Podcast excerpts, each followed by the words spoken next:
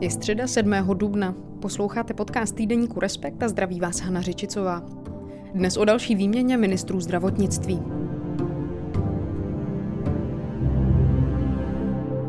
Chtěl bych vám sdělit, že pan prezident mne na žádost pana premiéra dnes odvolal. Jako důvod já sám vidím politické rozhodnutí, na které má jistě pan premiér právo. Sám za sebe mám K dnešnímu dní má Česká republika už čtvrtého pandemického ministra zdravotnictví. Ten třetí, Jan Blatný, ve funkci skončil, aniž by bylo úplně jasné, proč se to stalo. On sám mluví o politickém rozhodnutí, premiér Babiš mluví o chybách v komunikaci. Co je za další výměnou v tomto rezortu? Souvisí odvolání Blatného s jeho nechutí očkovat neschválenými vakcínami? Povídám si o tom s kolegou Ondřejem Kundrou. Ondro, po pěti měsících ve funkci skončil minister zdravotnictví Blatný. Co na to vlastně říkáš? Že se stalo přesně to, eh, co se očekávalo poměrně dlouhou dobu, že se stane. Tady ty zprávy, že minister Blatný předčasně skončí, eh, probleskovaly již delší dobu akorát, že to opakovaně uniklo v minulosti na veřejnost. Premiér Andrej Babiš se dostal díky tomu pod jistý tlak eh, a nechtěl eh, v tu chvíli vypadat jako ten, eh, který mu tedy řeže hlavu z nějakých důvodů. Nicméně teď to tedy udělal, jenom to posunul v čase. Blatný sám na tiskovce několikrát řekl, že si není vědom svého pochybení. Kde tedy pochybil nebo proč ho vlastně odvolali? Premiér Andrej Babiš eh, tohleto dneska nevysvětlil, eh, klasicky si odporoval eh, při tom vysvětlování, to on dělá dlouhodobě, dneska říkal, že vlastně ministr Blatný byl hrozně pracovitý, že si vlastně na tohle to nemůže stěžovat a že to fungovalo, aby v zápětí řekl, že to teda mezi nimi nefungovalo, takže se museli dohodnout na odchodu, pak tam vršil celou řadu jako nějakých zdůvodnění nebo slov, které ovšem nedávaly moc logiku. Já myslím, že hlavním sdělením premiéra Andreje Babiše, když se pokoušel tedy vysvětlovat odchod ministra Blatného, je to, že nám ten pravý důvod zatím veřejně sdělit nechtěl. Myslím si, že ho nebude chtít sdělit ani v budoucnu. Je to především tedy snaha prezidenta protlačit tady ruskou vakcínu, čemuž minister Blatný odporoval a proto musel v té vládě skončit. Co to vlastně říká o vlivu prezidenta Zemana? Drží Babiše v šachu? Vliv prezidenta Zemana na premiéra Babiše je dlouhou dobu, to není úplná novinka. Myslím si ale, že se zvyšuje tak jak se Babišova vláda přibližuje k těm dalším volbám, protože premiér slábne, komunisté mu chtějí teď nějakým způsobem odepřít tu stínovou podporu. Má tam celou řadu dalších problémů. Premiérovi se nedaří, nedaří se mu vyjednávat dostatečné množství vakcín pro Českou republiku preferencích eh, rostou opoziční strany, ta vláda má celou řadu problémů eh, a skandálů eh, a premiér, jak slábne v preferencích, tak vidí, že po těch příštích volbách bude potřebovat prezidenta Zemana, aby ho pověřil znovu premiérem i oslabeného, takže díky tomu ten tlak je na něj větší a on mu víc podléhá, než mu podléhal v minulosti a již v minulosti mu podléhal. Zeman na adresu Blatného a jeho, řekněme, nevole k využití neschválených vakcín řekl, že každý, kdo takto postupuje, tak škodí České republice. Proč vlastně chce Zeman tak strašně moc, aby se tady těmi neschválenými vakcínami očkovalo? Mimochodem to zmiňované prohlášení, eh, které tady eh, říkáš, eh, je neuvěřitelné obvinit tedy ministra zdravotnictví který eh, jemuž můžeme vyčítat celou řadu jako věcí, různých jako pochybení, ale rozhodně ne to, že by chtěl, aby tady někdo umíral, aby tady umíral předčasně, aby tady umíral ve velkém. Přesně to prezident eh, Zeman udělal, nemá proto jakýkoliv fakt, ničím to nezdůvodňuje. Tak to je opravdu jako neuvěřitelné vyjádření. Prezident Zeman dlouhodobě podléhá ruským zájmům, vystupuje eh, jako náměstek ruského prezidenta Putina v České republice eh, a má celou řadu věcí, které chce v tomto smyslu eh, prosadit. Tou největší je přidělení jaderné zakázky na rozšíření Dukovan ruskému Rosatomu tou menší je právě Sputnik a dovezení nějakého množství neregistrované vakcíny Sputnik do České republiky. Ona není ještě schválená tou Evropskou lékovou agenturou. Rusové k ní dodávají, jak jsme teď mohli vidět na Slovensku, celou řadu podkladů, které nejsou úplně validní nebo těch podkladů dávají málo. Proč to prezident Zeman dělá? Já si to analyzuji v případě Sputniku především tak, že dovezení téhleté vakcíny tady zlepší do budoucna reputační pověst Ruska a Rosatomu v té jaderné zakázce, že skutečně velkým cílem je právě to jádro. Sputnik k tomu může být nějaká cesta. Rosatom a Rusko tady nemají příliš dobrou pověst a přivezení nějakého množství vakcíny a může být klidně to množství malé, mohou využívat různé dezinformační weby, ať už v Rusku nebo v České republice a oni už to ostatně dělají a říkat, podívejte se, my jsme vám pomohli v nouzi, v těžké situaci a přesně těm letěm zájmům Miloš Zeman slouží. My už jsme se tady tímhletím tématem vakcín v návaznosti právě na Rosatom a dostavbu jaderné elektrárny v Dukovanech zabývali v našem podcastu a zabýváš se tím ty velmi často na našem webu i v týdeníku Respekt. Je to tedy tak, že odchod ministra Blatného může znamenat, že se tady Sputnikem bude už za pár měsíců nebo za pár týdnů běžně očkovat? Přece jenom na Slovensku tomu tak není. Tam pokud vím, tak ty, ty vakcíny ještě stále leží v krabicích. Ano, eh, leží v krabicích, protože právě Ruská federace eh, nedodala dokumenty, které by slovenské lékové agentuře umožňovaly eh, nějaké odborné posouzení nakoupeného sputniku a schválení. Ona si nechce lajsnout to, že když ty dokumenty nejsou k dispozici, ona hodnověrně nemůže proskoumat bezpečnost té vakcíny, tak aby vystavovala slovenské občany nějakému riziku. Samozřejmě tohle to může přijít i v případě České republiky, a ta cesta Sputniku do České republiky ještě nemusí být úplně automaticky lehká, to, to, to rozhodně ne. Eh, nevíme o tom celou řadu informací. Prezident Zeman dodnes tají eh, já se to snažím dostat na základě zákona 106, eh, co vlastně napsal přesně ruskému prezidentovi ohledně Sputniku, kolik jich chce, za jakou cenu, jaké dokumenty by tedy měly dorazit do České republiky. Nevíme, kdo a za jakých okolností to tady bude nakupovat, distribuovat, komu by se to vlastně podávalo, protože ve chvíli, kdy to není schválené EMO, tak stát to nemůže zařadit do těch registrovaných vakcín a normálně to nabízet občanům, to neumožňují zase zákony.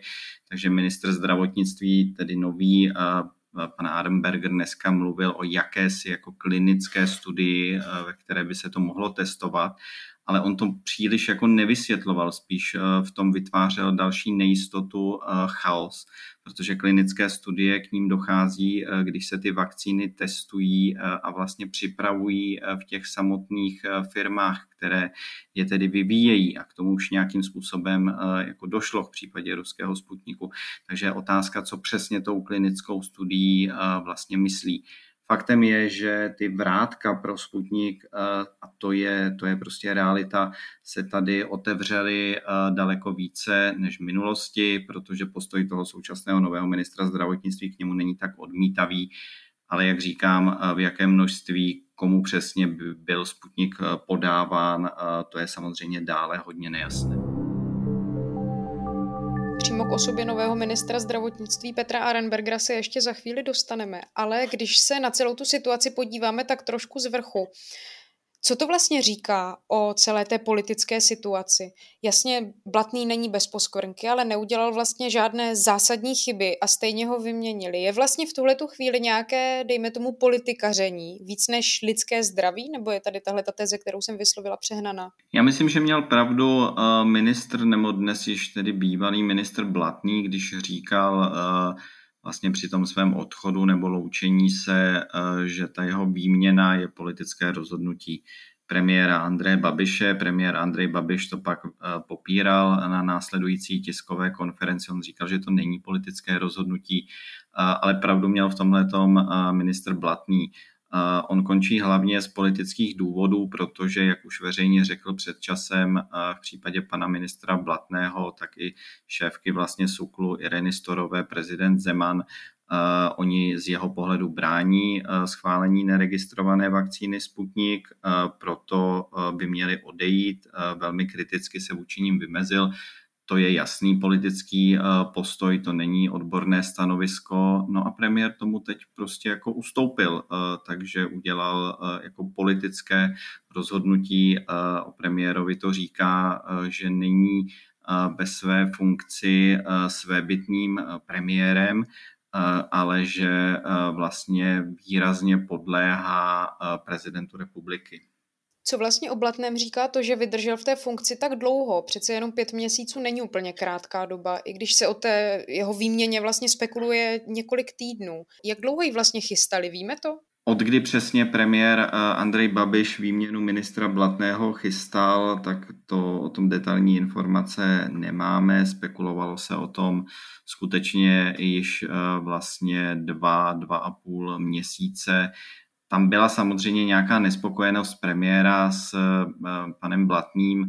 Oni si nerozuměli v různých eh, věcech, eh, kdy spíše ministr Blatný postupoval jako lékař, dodržoval nějaké standardy. Premiér při schvalování různých jako léků, které by se daly třeba používat také na COVID, nebo od kterých si to premiér Andrej Babiš sliboval, že mohou být nasazováni, z jeho pohledu ministr Blatný a jeho úředníci postupovali příliš jako rigidně, nespěchali s jejich schválením, takže tam těch třecích eh, ploch eh, bylo jako více. Myslím si, že když ho uváděl do funkce ten minulý rok někdy v říjnu, tak nepočítal premiér Babiš s tím, že eh, by tam byl pět měsíců. Já si myslím, že to je poměrně krátká doba, protože to je již jako další ministr, který musel odejít, když tady stále máme jako silnou krizi kvůli koronaviru, silnou zdravotní krizi. V těchto těch dobách eh, se obvykle jako ministři zdravotnictví eh, nestřídají, protože to znamená, že s ním přijdou eh, noví spolupracovníci, že ti musí víceméně začínat od znovu a, a ať chcete nebo ne, tak to prostě jako oslabuje jejich schopnost efektivně bojovat proti té pandemii, protože se do těch úřadů teprve zajíždějí, i když jsou to třeba jako v případě pana Arnbergera manažeři z velkých fakultních nemocnic, kteří ještě mají za sebou mnohaletou vlastně praxi.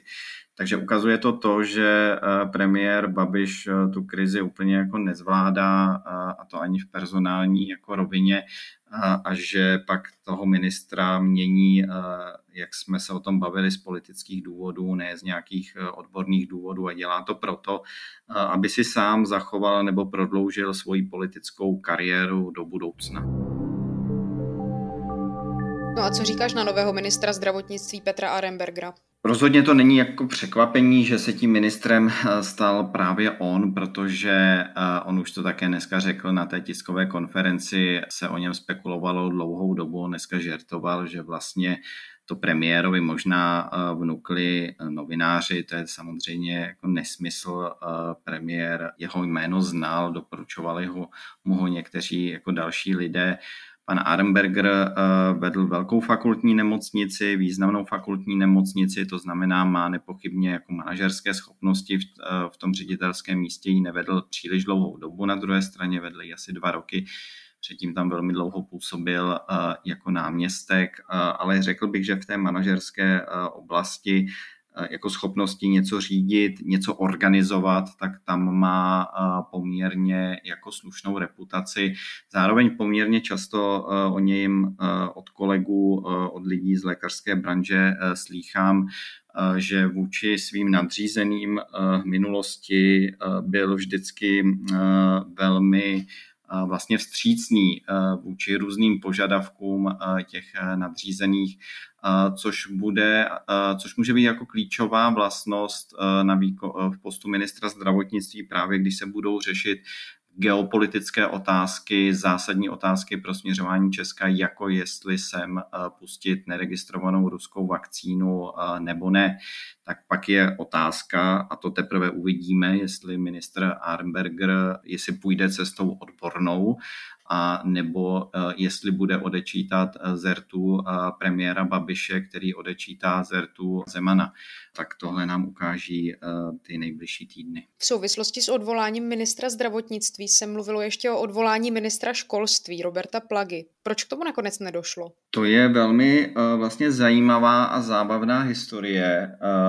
Pan ministr Plaga skutečně již byl, uh, nechci říct jednou nohou, ale možná uh, oběma nohami i rukami i celým svým tělem uh, na lopatě, jaký známe z jednička Mařenky a už se za ním zavírala v úvozovkách PEC, ale Dneska ráno podle všeho si to premiér Babiš z nějakého dosud nejasného důvodu rozmyslel mohlo v tom hrát roli. To, co ministra Plagu zachránilo již před zhruba dvěma lety a to byl vlastně tlak odborné veřejnosti, kteří si ho napříč tou odbornou veřejností vlastně pochvalovali, když už tenkrát bylo na stole jeho možné odvolání, protože prostě premiér Babiš s ním nevycházel, minister Plaga měl podobně jako ministr Blatný svoji vlastní hlavu, stavěl se mu v některých věcech, argumentoval mu odborně ve chvíli, kdy premiér Babiš chtěl prosazovat populistická řešení, řešení, jako například eh, teď odpuštění vlastně maturity, eh, tak to minister Plaga vlastně odmítal, nebo to, aby se děti střídali po týdnech eh, ve školách, které se mají otevřít. Premiér Babiš tvrdil, že to nechápe a že by měli vlastně chodit víceméně jako pořád, tak, tak ho chtěl jako odvolat ale něco se zvrtlo. No. Jedna z těch zajímavých věcí je, že dneska ráno se objevil Twitterový účet jako zvažované kandidátky na ministrině školství. Měla tam logo ministrině MŠMT jestli to byla nějaká chyba nebo pokusí poškodit uh, tuhle tu již předvybranou kandidátku, to nevíme, uh, ale je možné, že to také mohlo na poslední uh, chvíli vlastně zamíchat kartami. To, co mi na tom přijde jako hodně zajímavé, je vlastně jako způsob, jak se ti ministři dovídají, že vládě, ve vládě mají jako skončit. Oni se to nedovídají na nějaký, v nějaké jako otevřené komunikaci, kdyby jim premiér vytknul jako jejich chyby, pozval si je, popovídal si s nimi a pak premiér předstoupil před veřejnost a nějak srozumitelně to zdůvodnil. Ale uh, většinou to je tak, uh, jako to třeba bylo v případě ministra Armbergera, že uh, jim je založen Twitterový účet, eh, tomu potenciální novému ministrovi tam začne nějakým způsobem jako se vystupovat, eh, což již jako signalizuje, že premiér tedy eh, s ním nějak jako počítá. V médiích se začnou objevovat zprávy, že ten stávající ministr vlastně má brzy skončit, ten dotyčný ministr se dostává do pod tlak, přicházejí další a další otázky. Premiér to eh, jako odmítá nějakou dobu, ale vlastně de facto už je jako rozhodnutý. Eh, Andrej Babiš prostě se svými blízkými lidmi není schopen eh, nějak jako otevřeně komunikovat, není tom, není tom schopný říkat, komunikuje s nimi, jako mně to připadá jako velmi zbaběle vlastně, není si schopný předně stoupnout a říct jim to do očí, čeká vlastně až na poslední chvíli, až těsně před to odvolání, kde tedy si dotyčného pak jako na poslední chvíli jako pozve a řekne mu tedy, že končí. Říká redaktor Ondřej Kundra v podcastu Týdeníku Respekt. Díky Ondro. Také děkuju. A víc už se toho do dnešního speciálu nevejde. Díky moc, že jste nás poslouchali. Poslouchat můžete dál ve svých podcastových aplikacích nebo na našem webu respekt.cz, kde nejen k tématu najdete další články a komentáře. Těším se v pondělí. Hana Řečicová.